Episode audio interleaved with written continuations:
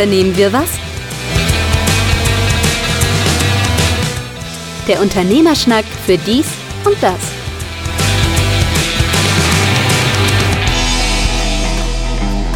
Unternehme was der Unternehmerschnack für dies und das Ausgabe, lass mich kurz nachgucken, 59. Mein Name ist Carsten Mein, mir gegenüber wie immer Markus Liermann. Vor zwei Wochen hatte ich als erstes die Frage gestellt, wie war es beim Boostern? Da sagtest du noch so schmerzvoll und äh, beim Ja, Boostern ist es bei dir dann nicht ganz geblieben.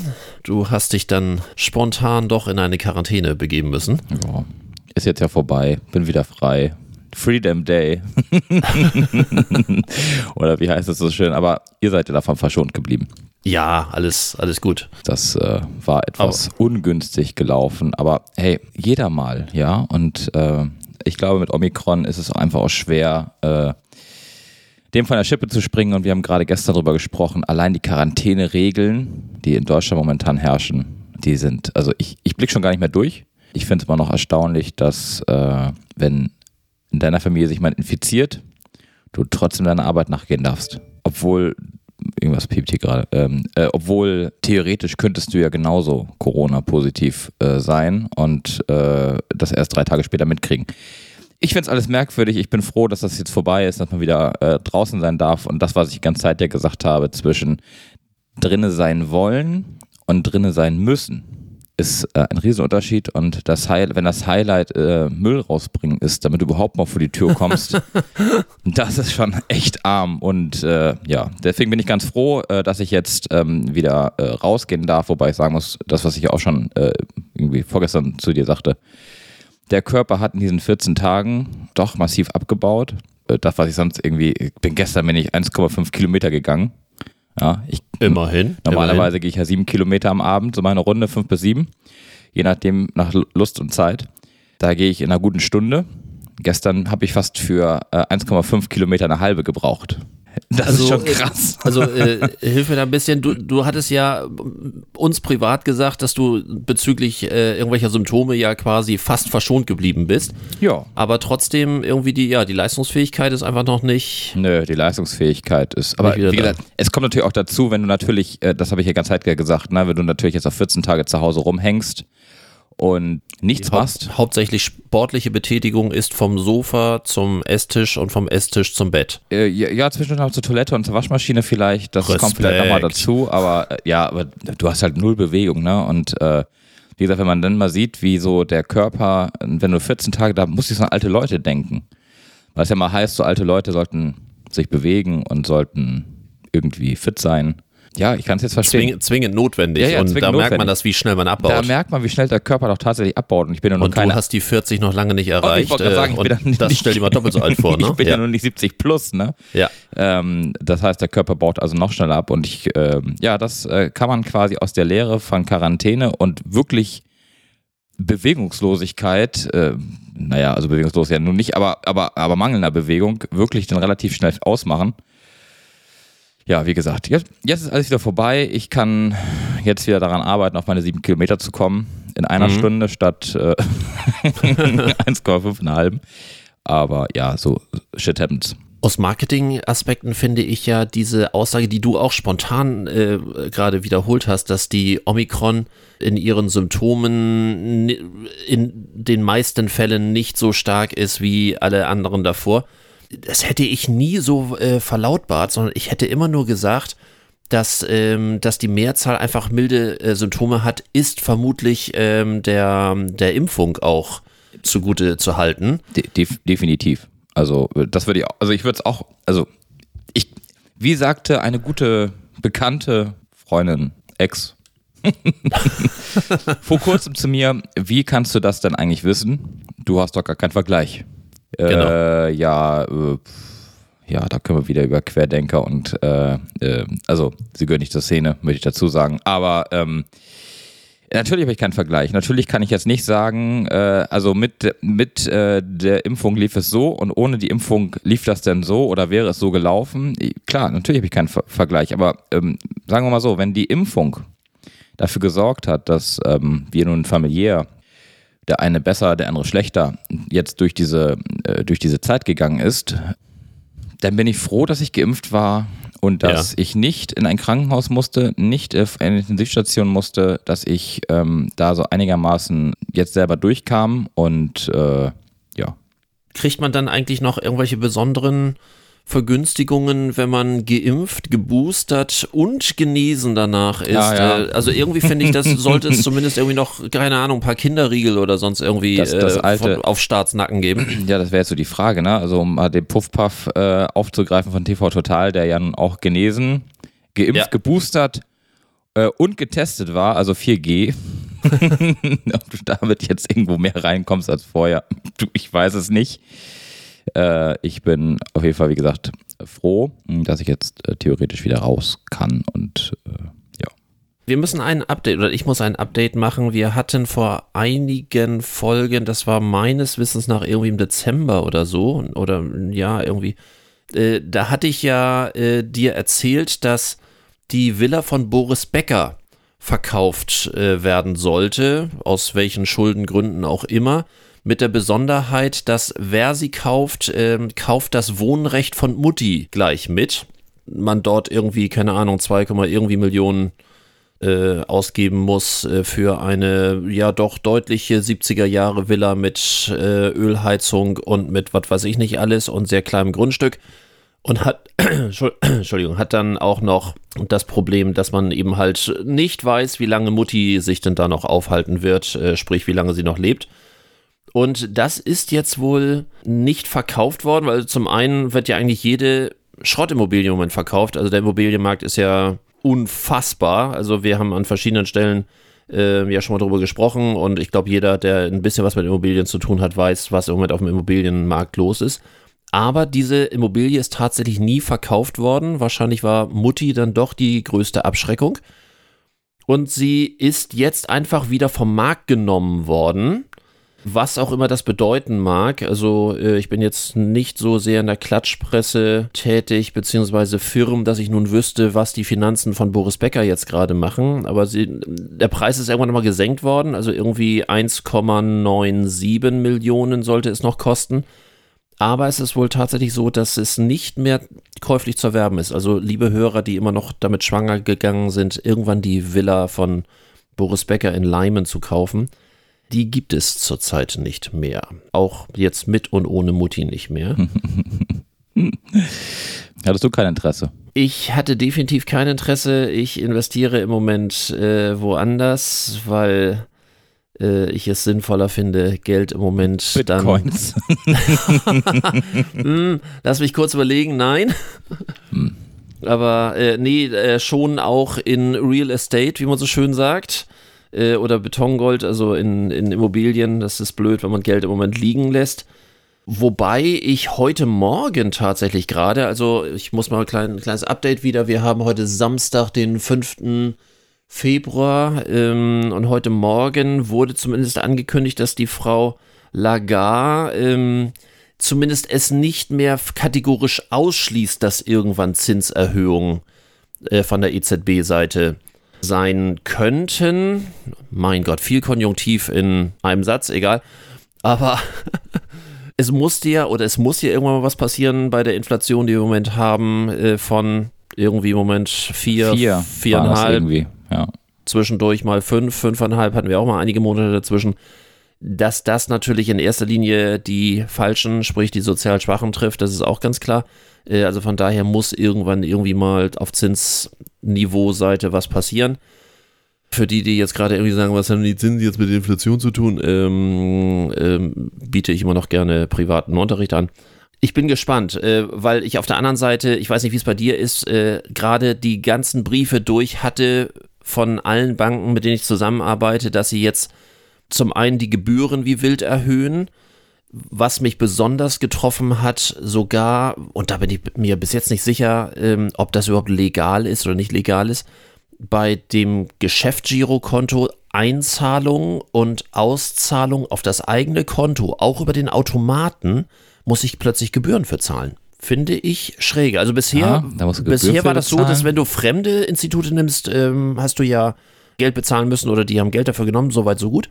Aber es war ja damals durchgeklagt, dass im eigenen Kreditinstitut darf das nicht stattfinden. Ich habe jetzt gerade ähm, einige Sachen unterschreiben müssen wegen der Gebührenerhöhung. Ne, Freundin, du brauchst ja nicht unterschreiben, aber dann werden sie leider auf die weitere Geschäftsbeziehung mit dir verzichten. Also von daher unterschreibst du einfach. Äh, und da ist es tatsächlich so, wenn du Bargeld auf das eigene Konto einzahlst, nehmen die Gebühren. In dem Falle hier meine eigene Sparkasse. Fand ich bemerkenswert. Wie gesagt, ich, ähm, gut, ich bin zwar alter Banker, haben. aber so genau bin ich dann nicht mehr, äh, das war in den 90ern, also so genau bin ich dann nicht mehr in der Tiefe drin. Da gab es auch Zinsen. das sind schon ein paar Jahre vorbei. In den Zeiten äh, investiert man das Geld lieber woanders, als dass man auf der einen Seite Gebühren für irgendwelche Gelder, die man da hat, und Strafzinsen äh, auf zu viel Vermögen und das äh, macht irgendwie keinen Sinn. Von daher hoffe ich eigentlich, dass zumindest, und wenn es nur, keine Ahnung, 0,25, 0,5 irgendwie Leitzins sich mal erhöht, dass dann auch das sich in der Marge irgendwann der Banken widerspiegeln kann. Ich finde es langsam strange. Also ich ähm, habe da auch, auch langsam keine Erklärung mehr, wo das äh, hinführen kann. Wir haben teilweise äh, Kontoführungsgebühren, die äh, im Privatsektor schon über 10 Euro sind pro Monat. Also ich finde das für einen voll durchautomatisierten Standard eher schräge. Und auch das trifft im Zweifelsfall eher die sozial nicht so sattelfesten, weil da ja keine Einkommensunterschiede äh, gemacht werden bei den äh, Kontoführungsgebühren. Und ich finde das echt Geld. Aber du werte noch Bargeld. Hast du noch Bargeld, was du einzahlst? Gibt es solche Situationen bei dir? Bargeld äh, einzahlen. Also hast du noch nee, Bargeld? Einzahl, einzahlen nicht. Äh, also ich selber habe nun kein Geschäft, wo eine Barzahlung stattfindet, aber es gibt ja nach wie vor viele Geschäfte, die noch viel mit Barzahlung arbeiten, Dienstleister, die mit Barzahlung arbeiten. Ja, wobei, Bar, ja, okay. Bar. Also ich, äh, bestes Beispiel hier die ganzen Leute, die, was weiß ich, mobilen Fußpfleger, die mobilen Massageleute. Die kommen oder, natürlich jeden Tag bei dir, du hast vollkommen recht. Äh, nein, das Hab nicht. ganz aber, vergessen. aber es gibt so viele Dienstleister, die einfach noch viel mit Bargeld zu tun haben. Ja, ähm, ja. Ganz ehrlich, wenn ich Bargeld brauche und, und ich überlege mir gerade, wo ich noch viel mit Bargeld zahle. Ich habe hier ja tatsächlich noch einen Bäcker, der kein, keine Karte nimmt und ich habe noch so ein paar den andere ich Sachen. Da ich, also zu solchen Läden gehe ich gar nicht mehr. Ja, ja, der hat leider ziemlich gutes Laugenkonfekt. Ich lasse mir eigentlich, wenn, dann Bargeld auszahlen beim Supermarkt. Das finde ich nach wie vor sehr praktisch, weil gebührenfrei. Beim Supermarkt Aber lässt du dir Bargeld auszahlen. Das habe ich übrigens noch nie gemacht. Das mache ich tatsächlich regelmäßig. Ernsthaft? Ja, ja. Also ich habe jetzt auch ähm, die Situation, dass ähm, wir gerade wieder eine Bautätigkeit haben und da ist das ein oder andere Trinkgeld dann ja auch mal fällig. Das heißt, wenn ich dann Bargeld brauche beim nächsten Einkauf, sage ich dann, was weiß ich, 100 Euro, 200 Euro bitte Bargeld. Ähm, und ja, das ist gar kein Problem. Und äh, das mache ich seit vielen Jahren, finde ich sehr angenehm, weil da bin ich häufiger als bei der Bank. Klar, vielleicht erklärt sich dadurch auch wieder, dass die Gebühren einfach sein müssen, weil die Automaten angeschafft werden, aber kaum noch genutzt werden, weil äh, es so viele andere Dienstleister gibt, das machen die Leute an den Shell-Tankstellen, das machen die bei Rewe oder sonst irgendwie. Da kriegst du halt Bargeld und ich erlebe, wie oft danach gefragt wird oder gesagt wird, ich hätte gern noch, was weiß ich, 50 Euro, 100 Euro, 200 Euro. Das ist da gar kein Problem. Sobald du 10 Euro oder mehr einkaufst, hast du die Möglichkeit, bis zu 200 Euro dort Bargeld zu bekommen. Gebührenfrei. Und das finde ich halt fair. Wie gesagt, das habe ich noch nie gemacht und ich überlege auch wirklich gerade, außer bei eBay Kleinanzeigen, wo ich noch Bargeld brauche das letzte, wo ich noch Bargeld gebraucht hätte, das war der Bäcker. Dann kam Gott sei Dank die Back äh, Kassenbonpflicht und die Schwarzgelder bei den Bäckern, die waren dann plötzlich, ups, die mhm. gab es nicht mehr. Und plötzlich hoch konnten wir auch Kartenzahlung, das, was wir wahrscheinlich schon 20 Jahre zuvor gekonnt hätten, äh, konnte der Bäcker plötzlich auch. Ich überlege gerade echt, also außer eBay Kleinanzeigen, selbst da gibt viel mit PayPal inzwischen, so zack, per Friend und dann darüber. Wo habe ich noch Bargeld? Also ich habe jetzt Bargeld im Haus gehabt, weil ich irgendwie, ja, bei eBay was verkauft habe, mhm. aber also es wird selten und äh, Corona hat bei mir die größte Zäsur gebracht, ähm, da ja auch immer gesagt wurde, bitte versuchen Sie Bargeld zu vermeiden, weil wir alle wissen, dass Bargeld unfassbar äh, viele ähm, Keime auf den Scheinen und Münzen hat und deswegen sollte man das einfach ähm, vermeiden, weil es dadurch übertragen werden kann. Auf jedem dritten Geldschein sind, glaub, ist, glaube ich, Spuren von Kokain, das äh, statistisch. Ja. Das kann ich nun nicht nachvollziehen, aber das ich habe das jetzt auch, auch, noch Wieso? nicht extrahiert. Ich weiß es nicht. Äh. Bringst du das, das selbst in Umlauf? Ich, ich hatte, ja, ja, genau. Deswegen das Bargeld, ne?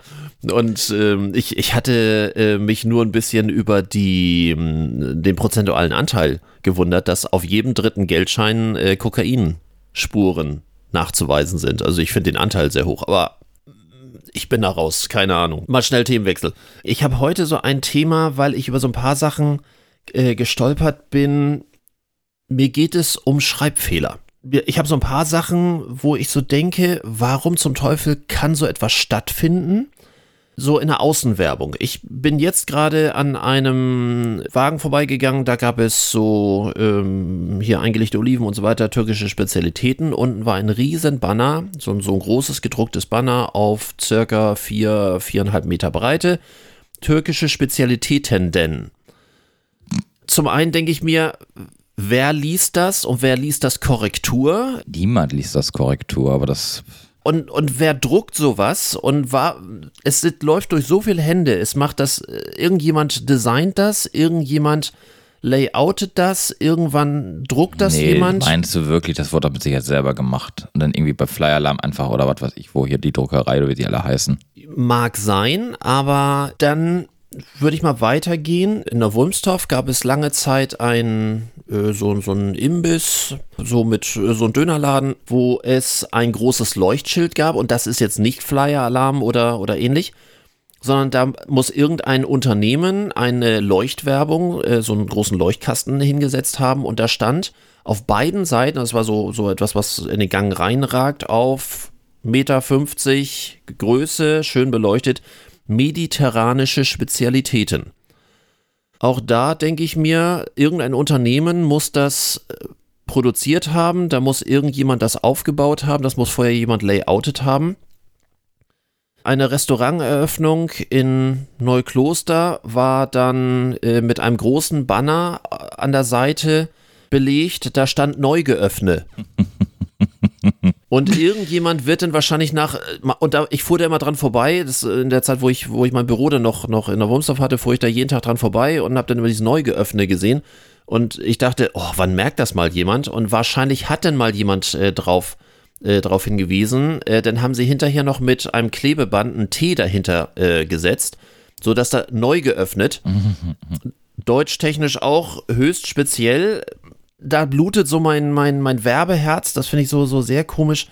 Das hat jetzt aber nicht nur damit zu tun, dass man jetzt sagt, okay, da sind jetzt irgendwie vielleicht auch ausländische Betreiber, die vielleicht auch äh, der deutschen Sprache nicht so mächtig sind. Auch da denke ich mir, wenn das dann irgendwie hängt, also bevor was Falsches da hängt, da sollte man zumindest irgendwie mal jemanden drauf gucken lassen, der der, der Sprache mächtig ist. Aber im Edeka-Markt habe ich dann ein großes Preisschild gesehen, also extra ausgedruckt, weil äh, Nutella gerade im Angebot war. Und äh, da stand allen Ernstes nicht Nutella, sondern Nutella, also mit Doppel-T. Ein Schelm, der Böses dabei denkt. Aber günstig. Ja, also. Äh, Hui. Es gibt hier einen großen Strandkorbanbieter, so einen der größten Strandkorbanbieter ähm, äh, Deutschlands, der dann äh, hier seine Fabrikation hat und der hat draußen so, so Leuchtbuchstaben an der Fassade. Also das heißt, wir unterhalten uns äh, über einen sehr deutlichen fünfstelligen Betrag, um so Leuchtbuchstaben an die Fassade ranzubringen. Und wenn da denn steht, Verkauf an jedermann und jedermann groß, dann ist der Jedermann ein niederösterreichisches ähm, Volksstück und dieser Jedermann ist halt ein, ne, der, der Verschwender, der dem Tod da geweiht ist. Aber ansonsten wird jedermann klein geschrieben und ich weiß, dass das auch, ich weiß sogar, welche Firma das hier äh, gemacht hat und äh, dafür viel Geld angebracht hat, wo ich mir so denke, und es steht bis heute da, es, es äh, ist, glaube ich, auch noch niemandem aufgefallen. Also ich bin jetzt nicht so dieser Verfechter von diesem äh, Genitiv ist dem Dativ sein Tod und äh, dass ich da Lesereisen für, für Deutschunterricht machen möchte, um Gottes Willen. Aber ich empfinde da langsam körperliche Schmerzen, dass es so viel schlechte Rechtschreibung gibt in öffentlicher Werbung. Also aber, ich, ich kann mich noch an früher erinnern, wo wir so Flyer äh, drucken mussten und ich weiß nicht, wie viele Leute da drüber oh, Korrektur ja. gelesen haben und dem noch gegeben und ähm, was, so frei nach oh Gott, es wird gedruckt, so, wann haben wir Drucklauf? Lass noch mal vorher lesen. Oh Gott, Komma noch mal gucken. Und ah, was ist da? Und, äh, und dass es hinterher einen unfassbaren Ärger gab, also ähm, jahrzehntelang gab das Ärger, wenn dann auch nur ein letzter Rechtschreibfehler drin war, was Agenturen teilweise für Abschriften machen mussten, was die für Preisnachlässe machen mussten, weil gesagt wurde, sie haben diesen Schreibfehler überlesen, ich zahle diesen Scheiß nicht. Von dem Niveau kommen wir jetzt auf Nutella. Also, ähm, bitte. Irgendwas, irgendwas läuft da gerade verkehrt. Aber, Das, aber du siehst ja, es fällt keinem auf. Oder die Leute gehen einfach vorbei und denken sich, ach, naja, fällt es keinem auf? Oder ist es den Leuten egal? das ist den Leuten egal. Also mir wäre Okay. das, mir wär das auch egal, ehrlich gesagt. Und das, das Ding ist einfach, in der heutigen Zeit, wo du ja WhatsApp, Messenger-Dienste etc. hast, also Rechtschreibung, ja, also wie, manchmal sehe ich das ja, dann denke ich mal so, Gottes Willen, was hast du denn da wieder geschrieben? Oder wie hast du das geschrieben? Ja, und dann, denkst du einfach gar nicht drüber nach, du schreibst einfach, was du gerade denkst. Ähm, ohne Punkt, ohne Komma, ohne groß, ohne klein, mal Wörter groß, die gar nicht groß gehören, mal kleine. die- da ist man tatsächlich, äh, ist, Komma-Regeln sind, glaube ich, sowieso, die gibt's, glaube ich, nicht mehr, oder? Also zumindest nicht in sozialen Medien. Äh, nein, ne, ich will nur sagen, also äh, ich glaube, dadurch, dass das einfach äh, auch so zum, zum, zum Normalo geworden ist, so einfach zu schreiben, was man irgendwie will und wie man es will und äh, mit drei Punkten, mit einem Komma, mit keine Ahnung wem, ist das halt irgendwie auch alles nicht mehr so. Ich, ich glaube, das ist den Leuten einfach egal. Die kennen das ja.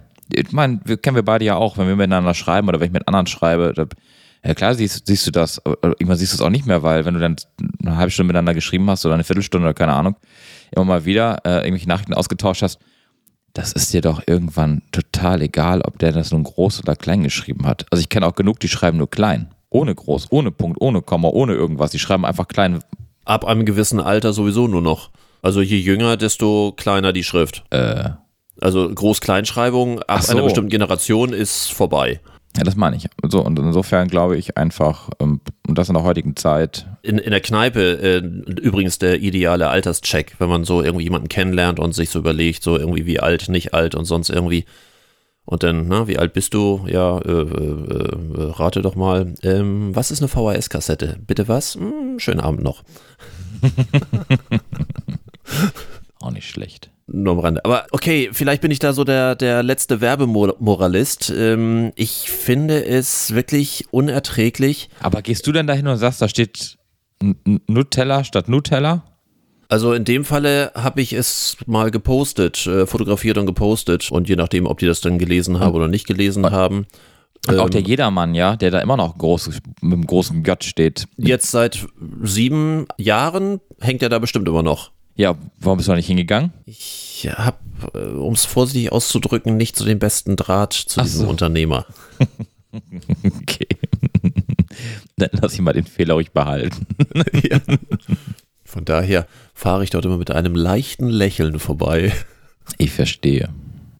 Ja gut, ich, ich glaube einfach auch, die Generation, die jetzt kommt, die schon sowieso nicht mehr arbeiten will und studieren will und bei Mutti lieber auf der Tasche liegt, der wird das noch, also noch mehr egal sein als äh, uns. Also mir ist das ja schon fast egal. Du, du bist ja auch noch eine Generation älter, das darf man ja auch nicht vergessen. Ja, natürlich. Ja, also ähm, du bist natürlich auch noch, also die, die, die sozialen Netzwerke oder, oder das, das Digitale, da bin ich auch quasi mit groß geworden. Äh, Du kennst ja noch äh, Schiefertafel und, und äh, Ganz, ganz, Vorsicht, ganz dünnes Eis, ganz dünnes Eis. Und, und von daher würde ich sagen, das ist wahrscheinlich eine Generationsfrage. Und wahrscheinlich ist das auch, ja, ob nun neu geöffnet, neu eröffnet, jedermann groß, jedermann klein, Nutella mit Doppel-T oder mit einem T. Aber egal, das äh, zieht sich hier gerade in die Länge, würde ich sagen. ohne, oh, ohne generationsübergreifendes Ergebnis. genau. Du hattest mich äh, angeschrieben, nachdem ich gepostet habe, dass ich jetzt doch nicht mehr mit der Luca-App äh, meine Ja. Leute einlogge, Ja. sondern Ja. äh, mit der Corona-Warn-App. Ich bin entsetzt. Warum? Wobei ich sagen muss, ich habe die Luca-App jetzt, seit du das gepostet hast, von meinem Homescreen entsorgt und habe sie in so einen private Ordner äh, geschoben. Ja. Weil löschen wollte ich sie dann doch noch nicht. Man weiß ja nicht, ob man sie doch Nein, noch ich mal, habe sie auch. Also, doch noch mal gebrauchen kann. Aber warum du sie abgeschafft hast, diese schöne, hübsche, komfortable, nett aussehende Luca-App gegen das, ich sag mal, Behördenmodell. Also, ich fange mal etwas relativierend an. Also, ich habe sie nicht abgeschafft, sondern ich habe sie erstmal von prominenter Stelle auf die B-Lage gesetzt.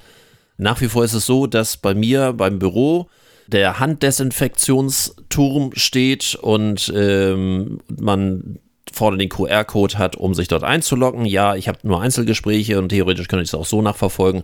Aber ich finde es einfach, äh, wir sind es überall gewohnt, uns einzuloggen und deswegen habe ich das dort auch so. Äh, ich bin ein großer Fan von Luca, nach wie vor. Ich sage auch zu Luca gleich noch was.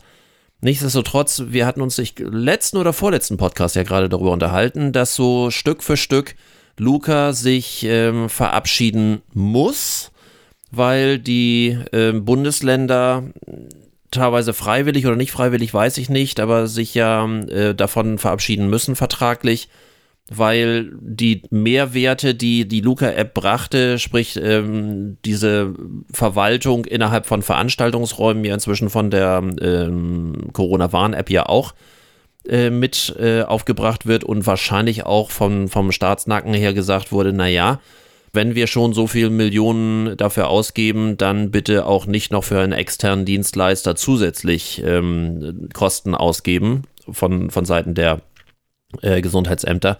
Das kann ich nachvollziehen, heißt aber, dass dann zusehends in den Restaurants, äh, das erlebe ich jetzt auch gerade in Schleswig-Holstein oft, äh, dass dort äh, dann die Luca-App nicht mehr äh, die erste Wahl ist, sondern die Corona-Warn-App. Wir hatten uns darüber unterhalten, dass andere Bundesländer das auch machen. Also bei mir geht nach wie vor beides. Also ich kann, drinnen habe ich den QR-Code für, für äh, Luca, wenn ihr sagt, ich habe die Corona-Warn-App nicht. Und draußen habe ich groß äh, prominent die Corona-Warn-App das habe ich sowohl äh, das eine wie das andere. Ähm, das ist so diese Frage dabei, was das, äh, wo das überhaupt hingeht oder wo es nicht hingeht. Ich habe so festgestellt, dass Luca jetzt ähm, durch diesen kleinen Image-Knacks, den es da gab, darüber hatten wir uns ja auch unterhalten, für wofür sie gar nichts konnten, äh, sowieso so ein bisschen in, in der, auf der Halde liegt.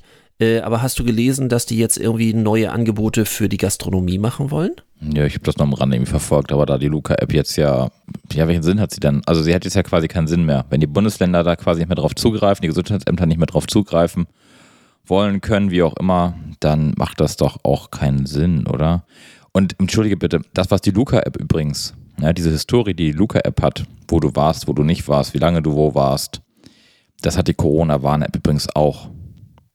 Ich ja. kann das, also das, was jetzt quasi mit der Luca-App passiert ist, das gleiche droht dir halt mit der Corona-Warn-App genauso. Und deswegen bin ich der Meinung, ist das alles, also die ganze Debatte um die Corona- und Luca-App, das ist irgendwie voll Ja, drüber. ja, Luca macht jetzt tatsächlich, ich nenne es mal ein Aufbäumen. Ich habe keine Ahnung, ob das funktioniert oder nicht funktioniert. Nee. Nämlich, Luca wird jetzt Zahlungsdienstleister geht von daher in eine etwas andere Richtung. Die Frage ist nur, inwieweit äh, das kompliziert oder nicht kompliziert ist für aber, die User. Aber was habe ich denn davon? Entschuldige äh, bitte, was habe ich davon? Du hast gar nichts davon, aber das Restaurant hätte etwas davon. Und das ist die Frage, wie komfortabel das dann stattfindet. Und ich weiß nicht, inwieweit das dann auch ähm, auf bestehende Zahlungssysteme übergreifen wird. Das Grundprinzip ist, ähm, wo Luca hin möchte. Luca bietet zukünftig die gleichen digitalen Zahlungen an, wie zum Beispiel ähm, hier iZettle oder, oder äh, SumUp oder sonst irgendwie.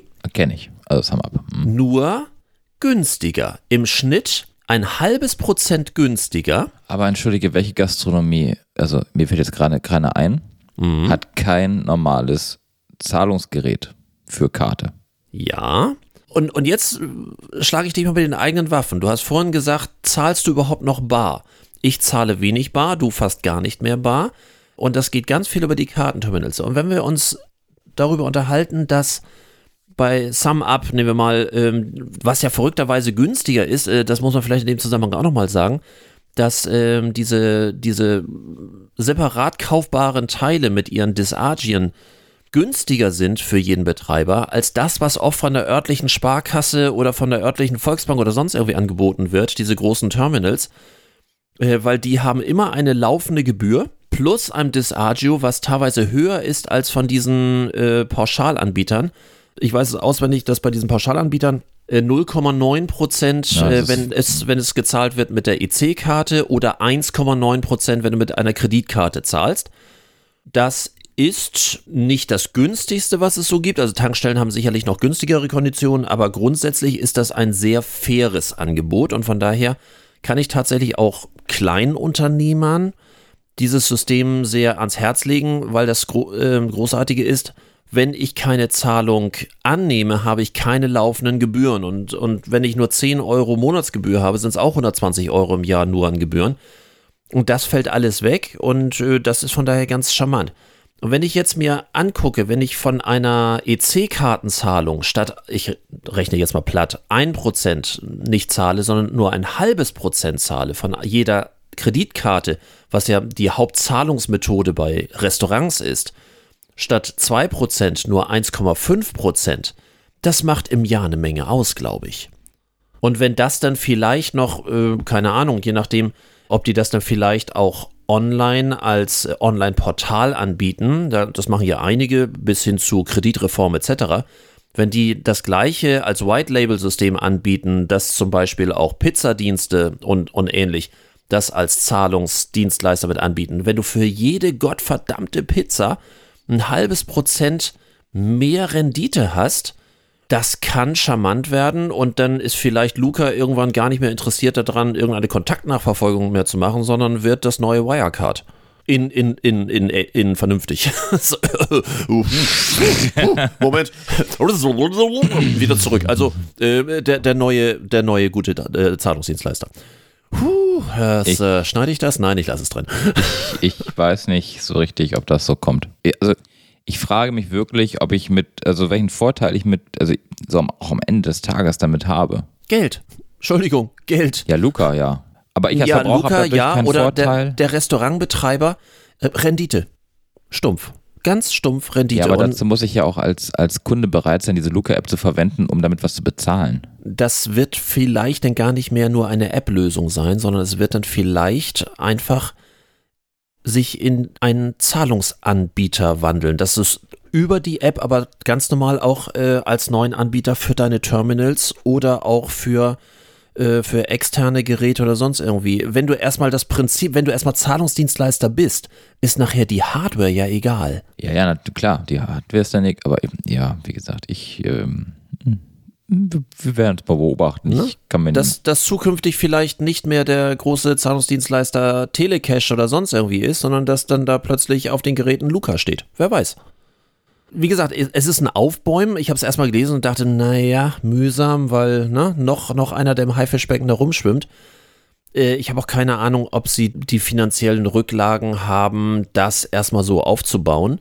Aber wer weiß, wenn Ach. die einfach von vornherein sagen, wir machen Dumpingpreise. Also ich glaube schon, dass sie das, dass sie das Budget dafür haben. Wie gesagt, das, was ich letztens mal gesagt habe, äh, Schleswig-Holstein hat für äh, die Luca-App für die Lizenz 1, was waren das denn? 1,9, 1,5, 1,6 Millionen für das Jahr bezahlt. Oder 1,2, ich weiß es gar nicht. Also über eine Million auf jeden Fall. Du musst das mal hochrechnen, das sind jetzt also 16 Bundesländer.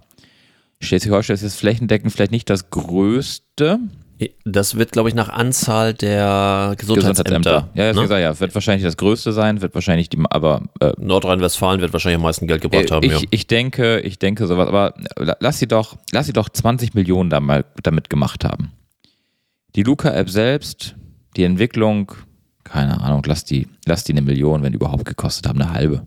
Ich glaube, mehr ist das nicht. Na, da, sagen wir mal eine Million. Dann haben die immer noch 19 Millionen Euro über. Marketing mussten sie nicht viel machen, weil dafür hatten sie ja quasi das Zugpferd dabei. Das heißt, im Endeffekt, ich weiß das nicht. Wäre mal, wär mal interessant. Was sagt noch Starter dazu? Hast du mal geguckt? Nee, verrückterweise. Äh, Und wahrscheinlich nee, auch noch nee. zu jung, äh, um das da irgendwie nachzuvollziehen. Ich äh, gebe zu, North Data verwende ich äh, nur in einer kostenlosen Variante, wenn die Daten vorhanden sind. Die ganz aktuellen Daten kriegt man ja nur, wenn man dort ein Abo abgeschlossen hat. Und äh, dafür gucke ich dazu selten rein.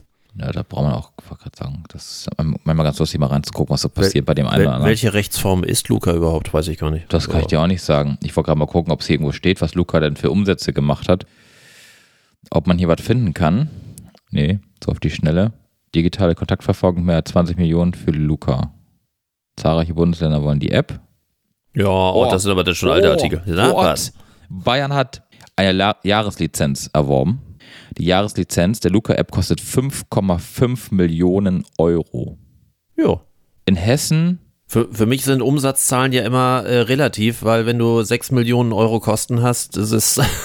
ist das irgendwie also auch Bayern, Makulatur. Bayern 6, Hessen 2, Sachsen-Anhalt rund eine Million. Also die haben definitiv, also die haben definitiv Geld über, würde ich jetzt mal so behaupten, um ähm, mit der Luca-App äh, definitiv noch so etwas auf die Beine zu stellen. Da gehe ich ganz stark von aus. Wir werden es äh, abwarten, ob Luca der nächste heiße Scheiß wird zum Thema Zahlungsdienstleister und dass wir plötzlich bei Aldi und Lidl und also was äh, auf dem Gerät oben das Luca-Logo sehen werden. Ich habe es gefunden. Es wurden rund 21,8 Millionen Euro umgesetzt mit Lizenzkosten. Und das ja innerhalb eines Jahres, ne? Das ist ja schon. Ja, ja. Und es ist, äh, es ist heruntergebrochen auf die Einwohnerzahl. Ah, okay. Und pro Einwohner kostet das ungefähr um, um die 40 Cent. Also zwischen 20 und 40 Cent. Jetzt wird irgendwie, gibt es irgendwie Rabatte, wenn du ein großes Bundesland bist. Aber was ich nur sagen will, ist, es, sie haben auf jeden Fall genug Geld gemacht und wenn sie von 20 Millionen jetzt nochmal, sagen wir mal, 10 Millionen investieren müssen, um dann Zahlungsdienstleister zu werden und aus ihren 10 Millionen plötzlich 100 Millionen zu machen, dann wäre ja auch alles in Ordnung. Nur, wie gesagt, ich, ich kann mir nicht vorstellen, dass ich als Verbraucher Bock habe, mit der Luca-App zu bezahlen. Ich habe hier mit meinen ganzen Kartensachen einfach viel mehr Möglichkeiten, bin viel schneller. Also zum Beispiel beim iPhone hier mit dem Wallet. Es sei denn, die Luca-App schafft es ja noch aufs Wallet, dann hm, das meinte ich. Also, ähm, wenn, wenn du erstmal grundsätzlich ein neues Konzept hast ähm, und du sagst, äh, wir haben jetzt eine Zulassung als Zahlungsdienstleister, auch da musst du ja erstmal gewisse Voraussetzungen für haben, dass du es überhaupt darfst. Ähm, ne? Und auch da bist du ja einer gewissen, da hast du eine gewisse äh, Aufsicht bei. Nicht jeder kann morgen sagen, ich bin jetzt Zahlungsdienstleister, ich mache das einfach mal. Du giltst zwar nicht als Bank, trotzdem hast du gewisse Auflagen, die du erfüllen musst. Und wenn sie die haben, dann geht's ab. Also würde ich immer denken. also das Erste, was du tun musst, du musst auf die Geräte rauf. Ähm, weil wenn, wenn du das als Zahlungsdienstleister schaffen willst, dann nützt das nichts, wenn du eine App hast und du musst jetzt keine Ahnung, deine Kreditkartendaten nochmal zusätzlich in einer App installieren, damit du dort dann zahlen kannst. Ja, da, ja da, bin ich bei, da bin ich bei dir. Was, was habe ich als Verbraucher davon? Dafür habe ich PayPal. Ja. Also sorry, ne, genau. da brauche ich jetzt nicht noch eine Luca-App. Könnte ja. ich könnte höchstens auf meinen Datenschutz bestehen mhm. und könnte sagen, naja, die Luca-App ist ja in Deutschland und PayPal ist Amerika und äh, aber aber äh, auch trotzdem bin ich da bei dir. Den ähm, Bus auch nicht. Nein, äh, da bin ich völlig bei dir. Äh, wenn ich als Verbraucher da irgendein Mehraufwand habe, interessiert mich das null und dann interessiert es äh, die Restaurants auch nicht, es sei denn, die sagen, wir nehmen nur noch das an und dann, dann würde ich im Zweifelsfall sagen, ihr seid bescheuert. Nee, nee, das klappt schon nicht. Die nächste Problematik, die da war, äh, habe ich hier jetzt stehen, dass das BGH die Betriebsschließung bezüglich des Corona-Lockdowns dahingehend noch relativiert hat. Äh, es gibt ja Versicherung gegen Betriebsschließung. Und die Versicherung hat, als Corona-bedingter Lockdown war, nicht gezahlt, weil Corona nicht explizit in den Versicherungsbedingungen aufgeführt war klar, ich glaube, keiner von uns wusste vor dem Jahreswechsel 1920 irgendwie mit dem Begriff Corona was anzufangen und die meisten Versicherungen sind, sind auch älter. Da hat natürlich ein Gastronom in Schleswig-Holstein in dem Falle ähm, gegen die AXA geklagt, ähm, nachdem er aufgrund der Regelung der Corona-Verordnung äh, in Schleswig-Holstein seinen Betrieb schließen musste. Der Vertrag verwies auf Zusatzbedingungen im Fall der Schließung und äh, aufgrund behördlicher Anordnung nach dem Infektionsschutzgesetz bla bla hat die auf die abschließend aufgezählten, das klingt so schön, auf die abschließend aufgezählten meldepflichtigen Krankheiten beschränkt. Und das BGH, und das finde ich extrem merkwürdig, hat gesagt, dass der durchschnittliche Versicherungsnehmer können nicht davon ausgehen, dass der Versicherer auch für nicht aufgeführte Krankheiten und Krankheitserreger die Deckung übernehmen will.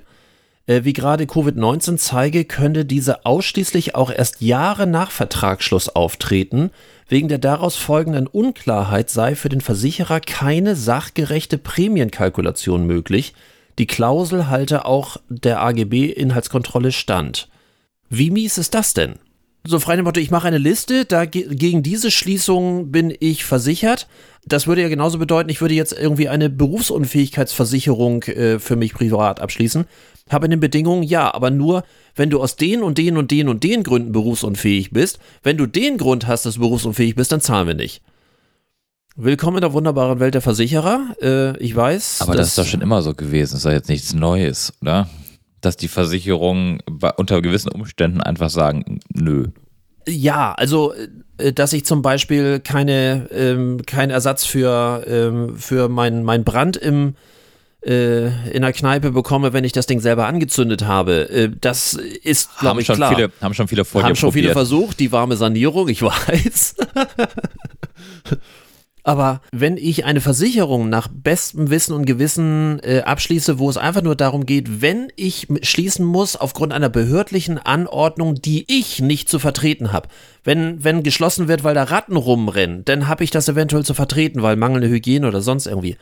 Aber einfach die platte Argumentation, oh, ich rieche mich gerade auf, Entschuldigung. Ich habe etwas nicht zu verantworten, das ist aber trotzdem ein finanzielles Risiko, deswegen bezahle ich dafür eine Versicherung. So, nun heißt das Scheißding zufälligerweise Covid-19. Hat es vorher nicht gegeben. So what? Und jetzt sagt einfach das BGH, ja, also der Versicherer kann ja irgendwie zukünftige Risiken nicht in den Prämien berechnen, deswegen ist es nicht mit versichert. Wofür brauche ich den Scheiß dann? Falls du krank wirst und der Laden nicht aufmachen kannst. Wobei ich mir nicht mal sicher bin, ob das dann überhaupt äh, in der Betriebsschließung drin ist, sondern es geht ja darum, dass behördlich angeordnete so äh, Dinge dazu äh, führen. Was weiß ich, äh, Straßensperrung oder keine Ahnung, äh, Ausnahmezustand und so weiter. Ich weiß nicht, was in den Listen jeweils drin ist. Ich habe keine Ahnung, ich habe mir noch nie Gedanken drüber gemacht. Aber ich weiß nicht, ob du meine Aufregung gerade verstehst. Es kann doch nicht sein, dass, dass ich äh, nach bestem Wissen und Gewissen etwas mache. Das kann ich nicht verantworten. Darf, dagegen versichere ich mich. Und nur weil das jetzt textlich nicht aufgeführt ist, und irgendwann liest man irgendwie Covid-19, in den neuen Versicherungen ist dann Covid-19 vielleicht mit drin und kalkuliert. Und der nächste Erreger, der dann aus, keine Ahnung, nicht mehr aus China, sondern aus Nordkorea kommt, äh, der heißt dann Covid-20 und äh, da ist er dann leider nicht mehr mit versichert, weil Co oh, Covid-19 war noch versichert, aber Covid-20 jetzt leider nicht mehr. Okay, es war polemisch, ist egal. Ich reg mich gerade auf. Das ist für mich, das ist für mich Korinthenkackerei. Aber, aber das ist doch, das ist doch im Ahrtal als Beispiel jetzt, äh, ist es ja nicht anders gewesen. Ja, als die, als die Flutwelle kamen, ja, und die Menschen, die dann auch eine Gebäudeversicherung hatten, plötzlich ausgeschlossen wurden, weil da ist ja der Bach, der da ja schon seit, der, der war da schon zu Versicherungsbeginn, hat aber keinen interessiert. Aber dann war der da plötzlich und nee, das ist ja nicht versichert. Ja, sorry. Also dann brauche ich wirklich keine Gebäudeversicherung. Ich, ich kenne das aus, dem Berufs-, aus der Berufsunfähigkeitsversicherung, wo dann irgendwie plötzlich angefangen wird rumzuwühlen und zu sagen, ja, da hatten sie ja damals schon mal irgendwas, das steht aber gar nicht in den Angaben, also zack, Versicherungsvertrag gekündigt. Also im Endeffekt bringen dir diese ganzen Versicherungsgeschichten, außer meine Krankenkasse, ein Hoch auf meine Krankenkasse, ja. Also ich habe wirklich die geilste Krankenkasse ever. Okay. Ähm, privat versichert, muss man den Hörern dazu sagen. Ja, ja, äh, ja, ja privat versichert, aber ähm, da gibt es ja auch solche und solche Privatversicherungen. Ja, oh, also ja. Da oh, wissen ja. wir ja nun beide selber, ich sage nur AXA. Oh. ja, ähm, äh, bestens Bescheid und ähm, klar, natürlich auch meine Hausrat, meine Haftpflichtversicherung auch ein Hoch, aber es ist der gleiche Versicherungsgeber, das gleiche Versicherungsunternehmen, äh, auch die zahlen anstandslos solche Dinge aber ich kenne halt, wie gesagt, einen, einen, einen krassen Haufen an Beispielen, wo die Versicherungen aus welchen Gründen auch immer nicht bezahlt haben. Ja, insofern ist das jetzt ja nichts. Nein, also in Ansätzen, weil du gerade die Krankenversicherung ansprichst, äh, gab es das oder gibt es das ja bei Krankenversicherern immer noch. Äh, dagegen wären sicher im Moment auch verschiedene, weil gerade bei privaten Krankenversicherern ist es ja so, dass ein bestimmter Katalog an Krankheiten, nee, nicht an, an Krankheiten, sondern an, an Behandlungsmethoden Satz ist zum Zeitpunkt der Versicherungsnahme. Das heißt, äh, dieser Katalog wird festgeschrieben und wenn es neue Behandlungsmethoden gibt, ist immer die Frage, werden die neuen Behandlungsmethoden auf dem alten Vertrag mit berücksichtigt oder nicht? Das ist ja so dieser alte Streitfall. Das wird ja äh, immer mal wieder überprüft, äh, weil wenn was Neues gibt, ist es meistens teuer und teuer heißt automatisch für einen Versicherer, hm, will ich das zahlen, will ich das nicht zahlen. Da sind wir so ein bisschen in dieser Richtung, aber da sind wir auch in einer staatlichen Regulierung. Gefährliches Halbwissen. Also bei, bei den gesetzlichen, die sicherlich auch den einen Vor- oder äh, Nachteil haben, aber bei den gesetzlichen ist es immer so, sobald eine neue Behandlungsmethode zugelassen ist, ist sie automatisch dann mit in dem Versicherungspaket mit drin. Das ist bei den Privaten nicht. Äh, dafür ist beim Privaten andere Vorteile, das ist auch ganz klar. Bis hin zu den höheren Abrechnungssätzen für die Ärzte, logischerweise. Ja, ähm, das ist der ewige Streitfall. Aber, aber dieser komplette Ausschluss daraus, ähm, ich weiß nicht, ob, ob meine Aufregung so nach, nachvollziehbar ist. Ich kann mir auch so diese, dieses Entsetzen von, von vielen Firmen vorstellen, die einfach nach bestem Wissen und Gewissen gesagt haben, okay, wenn ich eine Schließung habe, die ich nicht zu ver, äh, verantworten habe, dann habe ich eine Versicherung. Ich gebe ja extra Geld dafür aus und das genau nicht äh, stattfindet, nur weil das textlich nicht hinterlegt ist, diese eine Krankheit, da stehen irgendwelche anderen Virenkrankheiten und irgendwelche anderen Geschichten, aber, aber Covid-19 ist textlich nicht, äh, nicht dahinter. Ich verstehe es nicht, aber gut, mehr als mich aufregen kann ich nicht. Ähm, ich habe es nicht verstanden. Ja, ich bin da, also, also nicht, wie gesagt, ich selber jetzt nicht, aber ich kenne genug Fälle, wo es bei der Versicherung, ob du sie jetzt hattest oder nicht, die auch jahrelang deine Beiträge sparen können. Wenn ich auf die Uhr gucke, ja. haben wir tatsächlich schon fast die Stunde rum. Ja. Ich habe so ein paar Sachen ähm, bezüglich einer rechtlichen Geschichte, die ich immer so ganz amüsant finde. Zum einen gab es den Fall, dass eine Mitarbeiterin, die war Justiziarin beim großen Unternehmen und der Arbeitgeber hat Homeoffice angeordnet diese Frau hat dann ihren Bürostuhl aus ihrem Büro mitgenommen, da sie keinen vergleichbaren Stuhl zu Hause hat. Und der Arbeitgeber hat ihr dann gekündigt, weil er gesagt hat, das ist ja dann wohl Diebstahl.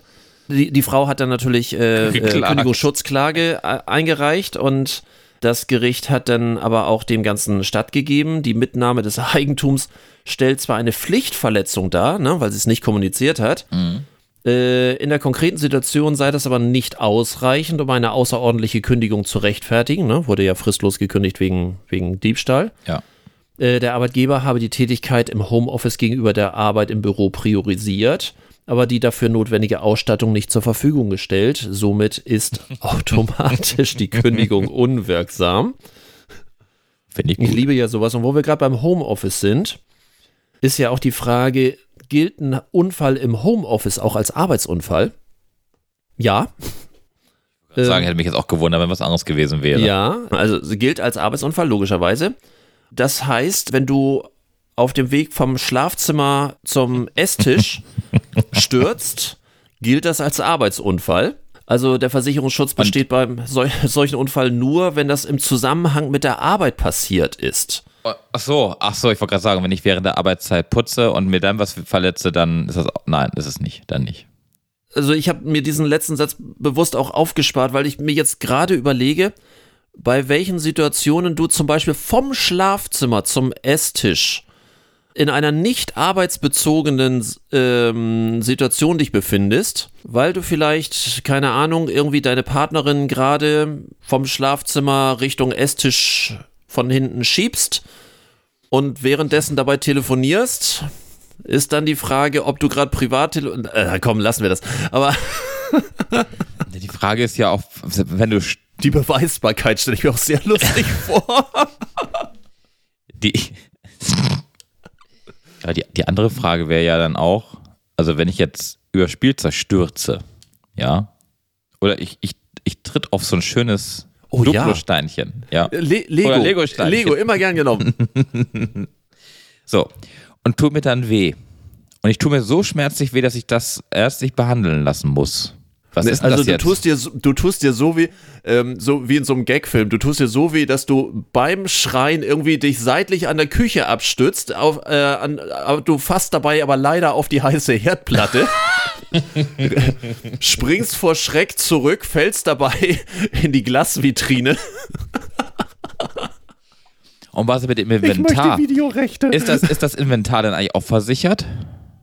Also wenn ich jetzt mal Na, nein, nein, so. äh, das, das dürfte ja nicht sein, weil du bist versichert, äh, von der Berufsgenossenschaft, das ist ja ein Ja, Arbeitsunfall. Ja, ja, aber wenn ich jetzt, wenn ich jetzt, also mal angenommen, ich, das passiert jetzt im Büro. Ja, also ich tritt jetzt auf keinen Duplo-Stein oder Lego-Stein. Das ist Hängt von der Firma ab. eher unwahrscheinlich, aber okay. Also ich, ich stürze und ich falle in eine Vitrine. Dann ist die Vitrine kaputt. Ja, Dann zahlt ihr meine Haftpflichtversicherung. Oder?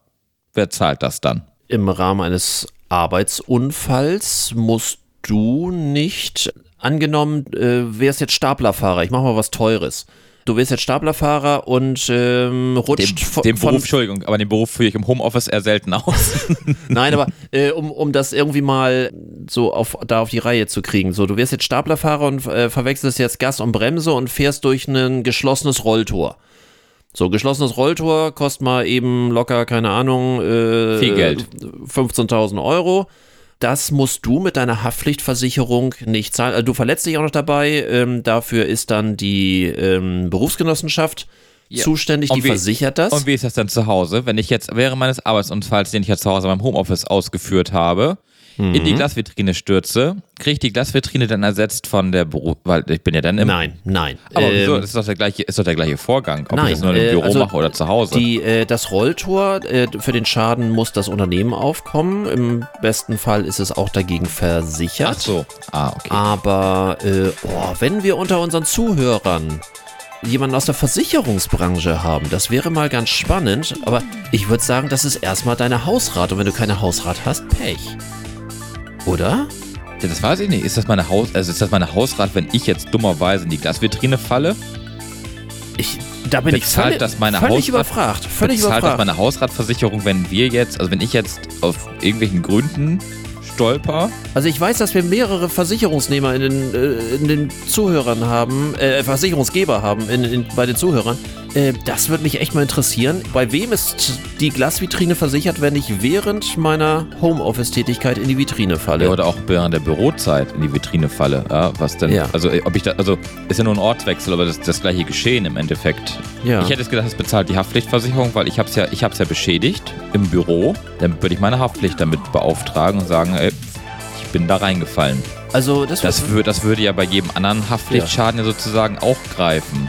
also bitte entweder als Kommentar auf unserer Webseite äh, unter die Folge oder Moin der Main bei Instagram oder Markus und Klaus bei Instagram. Keine Ahnung, da bin ich völlig überfragt. Ja, Würde ich- ich werde mal, ich werde das mal recherchieren, Oh wenn ja, sich da keiner zu äußert. Das würde mich doch tatsächlich mal interessieren. Ja, gerne. Mal gucken, welchen Versicherungsnehmer wir damit, oder äh, Quatsch, Geber wir damit ähm, aus der Reserve locken. Dann für heute Ja, ja. schöne zwei Wochen. Wir hören zwischendurch sowieso. Und Ach, natürlich. Und- Klar. Es bleibt nicht aus. bis dann. Bis dann. Tschüss.